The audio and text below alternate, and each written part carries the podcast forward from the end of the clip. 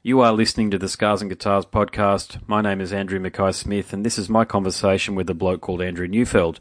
He's the frontman for a band called Comeback Kid, and the reason for the conversation was to promote Comeback Kid's then new in market album called Outsider. Since the release of that album, they announced a tour across Australia, which occurs in May of 2018, with Silverstein. So it's an interesting conversation. Let's get to it. Here we go. Andrew, thanks so much for joining me. Um, Comeback Kid do have a new album called Outsider, and I believe it's your sixth full length and your first on Nuclear Blast. Now, true. As I mentioned uh, before the podcast episode got underway proper, it is an album steeped in the finest metallic hardcore traditions, as far as I'm concerned. But how would you describe the album? Um, yeah, I mean, you know, we we we kind of went. We sorry, I can't fucking talk right now. Um, we uh we kind of made a little bit of a change since our last record. Yeah, I know you just said that you know this is uh, the first time you've heard us, but um, you know we started out as a pretty melodic hardcore band, um, straight out the gates. Uh, always very you know um, very true to some traditional hardcore roots. Um, but we've you know we've always had some like some punk rock leanings. Um, our last record, Die Knowing, was a lot more of a like a metallic hardcore um, kind of sound, uh, very 90s influenced. And what we did on that one, we did have some more melodic stuff, but we kind of ended up pushing some of that stuff to the back of that record. Whereas with Outsider, the new record, there was a few more cooks in the kitchen as far as songwriting uh, mm-hmm. and and you know performance wise, um, and it was just a little bit more of a collaborative effort. And we kind of, I think we took a few more chances um, songwriting, and we really kind of mixed up, um, you know, some of the melodic stuff with the really really heavy stuff on the record, uh, but still like really, really being conscious about who Comeback Kid is and the sound that we've created because we don't really want to. We still want to stay pretty true to that. Um, and you know, we just really focused on making some themes more obvious on this record, and mm-hmm. um, and just you know, uh, trying to write the best record we could. For, so, yeah. So you mentioned themes there. There is a theme across the album, then.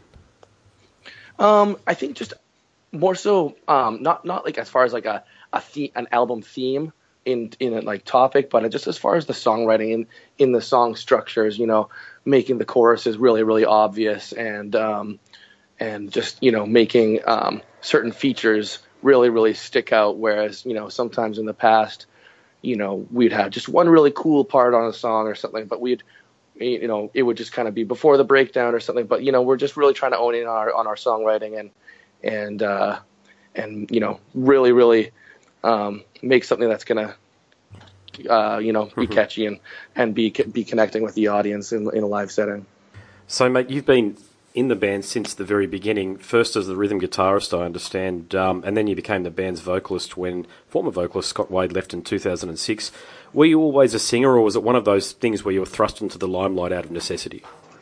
Yeah, I've always been. I was a singer before Comeback Kid. Actually, Comeback Kid kind of got a little bit of a jump start early on, um, back when we started touring in 2003, because um, the other founding member of Comeback Kid and I, Jeremy, had um, had another older band called Figure Four, and that was like a more like that was the, the first band that we kind of got touring, um, you know, in Canada and the U- U.S. and in Europe and uh, through booking tours with them and stuff, I kind of it kind of gave Comeback Kid a bit of a spring a spring shot, like a uh, uh, you know.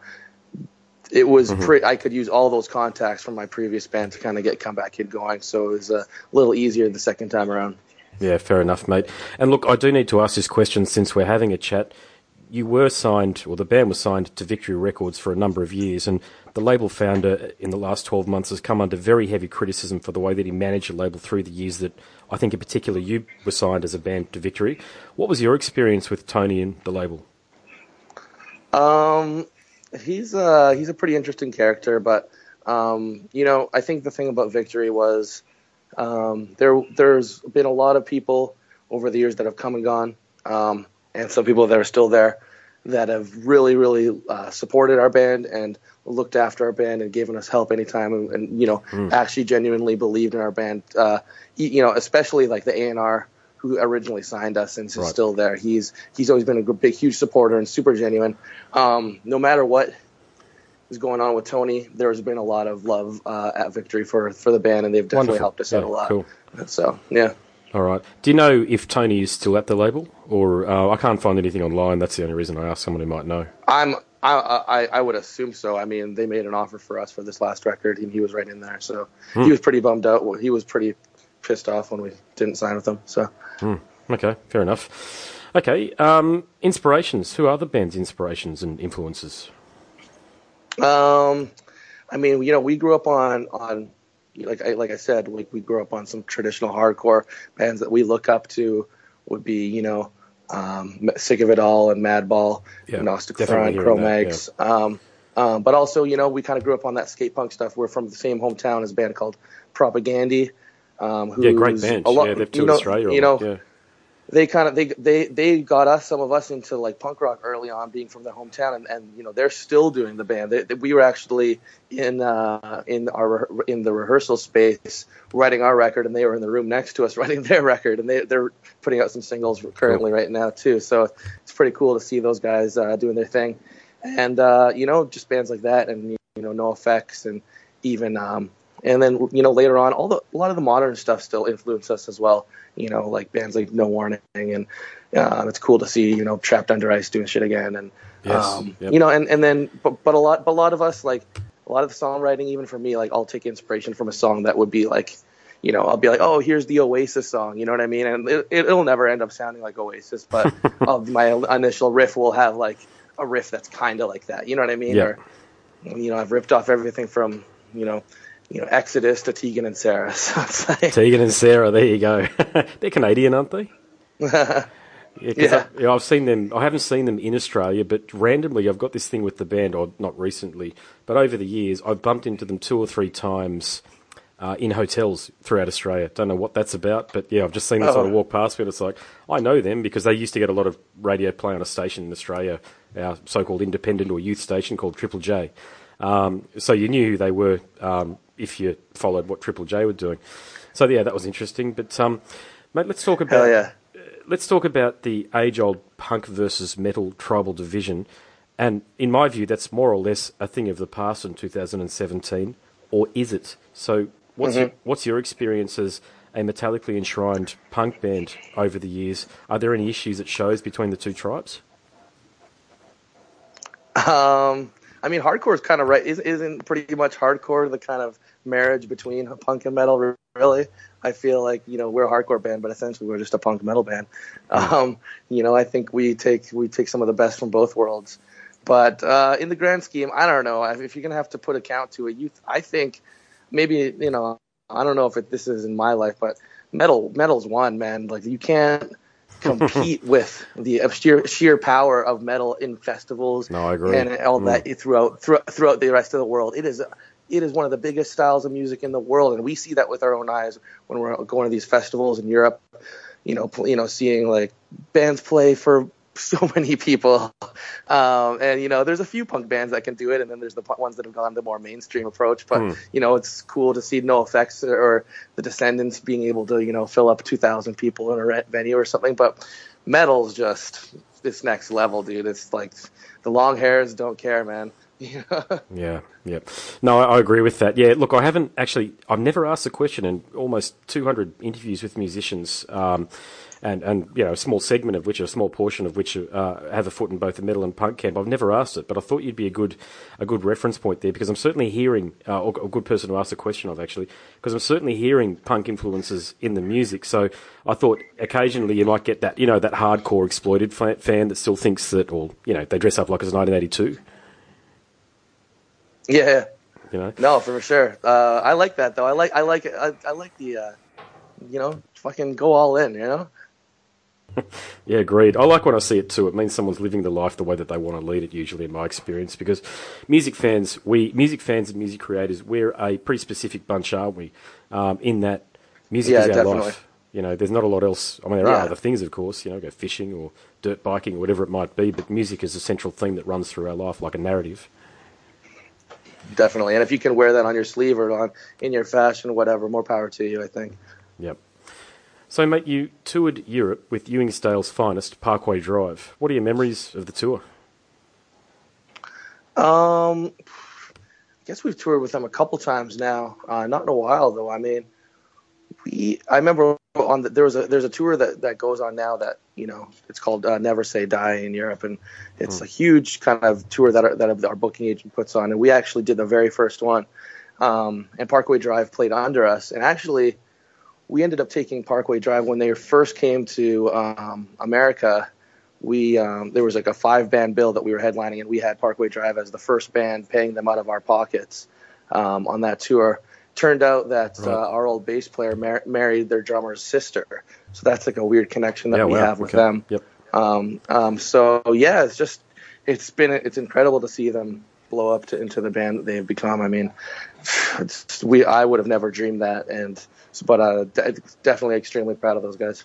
Yeah, we forget they're Australian a lot of the time, such as their um, touring schedule overseas and the like. And uh, they only The, the, the, the, rest of the world doesn't forget that though. it's pretty obvious to us, man.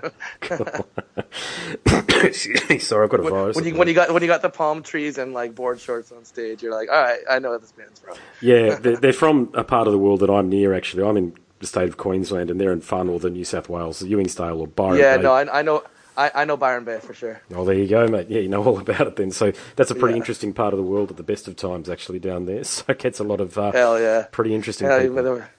yeah, Beach Hotel. Maybe go check out some bands there or something. yeah, you know all about it. yeah. so on that note, mate, what's your relationship been with Australia and Australian fans over the years? Um, we have a you know we have a pretty long standing history in, in Australia. We're I think you know our first time what there was in 2005, and I can't I can't even count how many times I've been there. Um, you know, uh, yeah, I've I've had for you know not to go into too much detail, but I've had like relationships in Australia and spent mu- a lot of time there um, on and off Yep. tour, um, and uh, we've we've toured there on every record cycle and maybe even more than once. And you know, I've been there with other projects as well. So I uh, I'm pretty pretty intertwined with the country um, and have a great time there. Like just like I guess the biggest challenge is that just getting back there. It's just so far and expensive, so it has to just make Yeah. sense. You know what I mean? Yeah, totally. Mate, I better wrap things up. I've come to the end of my 15 minutes, but I do want to ask you three questions that I do ask all of my interview subjects. So, uh, No problem. humor me here if you can and play along. So, the first question is if you could just describe yourself in three words, what would you, what words would you choose to use? Um, ambitious, um, embarrassing, uh, um, fuck. I'm, I'm doing myself a solid giving myself ambitious here. Uh, It's a good one, actually. I don't think I've had that one. you know, I'll try to get another value in there. Uh, ambitious, embarrassing, and uh, uh, ah, interesting. I was, I was just saying, I was about to say Hey, no, interesting. no, no, no. I would say interested, but I would say more so interesting. yeah, that's what I was about to say, actually. On the but same every- page. When we were writing our record, in, the, the word interesting didn't always mean a good thing. It was, uh, you know, like when someone would write something you weren't sure about, you're like, that's uh, Yeah. interesting, you know? That's the passive aggressive way of saying, no, don't like that. You know. Um, all right. so the next question I've got for you is if you could go back to when you're 18 and give yourself some advice, what do you think you'd say?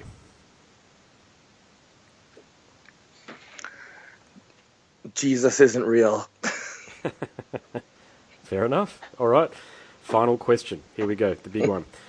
This one's a bit stock standard, but still, I'm always interested to hear the responses to this one.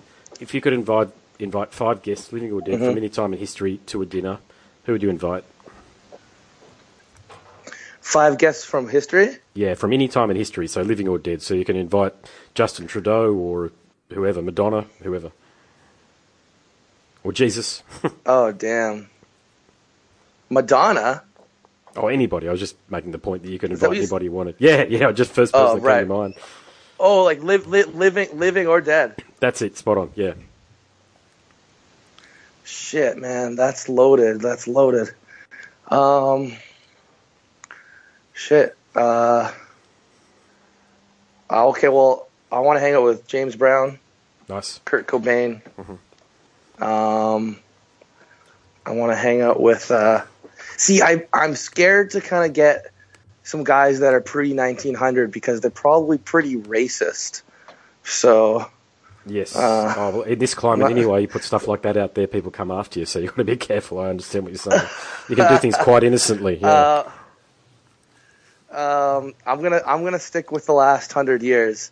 Um, yeah, let's go. James Brown, Kurt Cobain, uh, uh, Lemmy, nice. um, uh, shit. Um, That's three. yeah. Uh, I'm still going here. You put me on the spot here. My brain doesn't work super fast sometimes. um, um,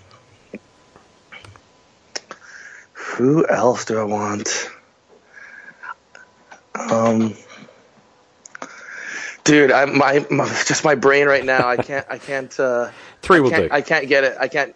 Yeah. Uh, let's, do. let's stick with that. I'm sorry. No, that's all good. Mate, I better let you head off to the next I- I'm, I'm, interview. a, I'm, but- a, I'm, a, I'm a music geek, so I'm you know I'm just gonna want to hang out with some more rockers, and you know what I mean. I, I would too, mate. I'd have Ozzy Osbourne and Rob Halford or someone like that come along as well to complement the company you've already chosen there. So, Oh yeah, yeah, because I, I keep on forgetting you can you know you can choose the living as well, you know. So yep. Yeah, totally. Or Cool, David man. Bowie there, but um, mate, look uh, again. Uh, look, I want to congratulate you on the album. Um, for somebody like myself to get into an album when I get, I don't know how many promos I get a week, but a bloody lot. Um, so I want to congratulate you on the quality of the album. When do you think you'll be down in Australia for a tour? uh, um, first few months of 2018, I think. All right, I'll be in the audience then when you guys tour. So, mate, thank you very much. Thank you so much, man. I appreciate it. My name's Andrew Mackay Smith, and that was my conversation with Andrew Neufeld from the band Comeback Kid for the Scars and Guitars podcast. Thanks so much for listening.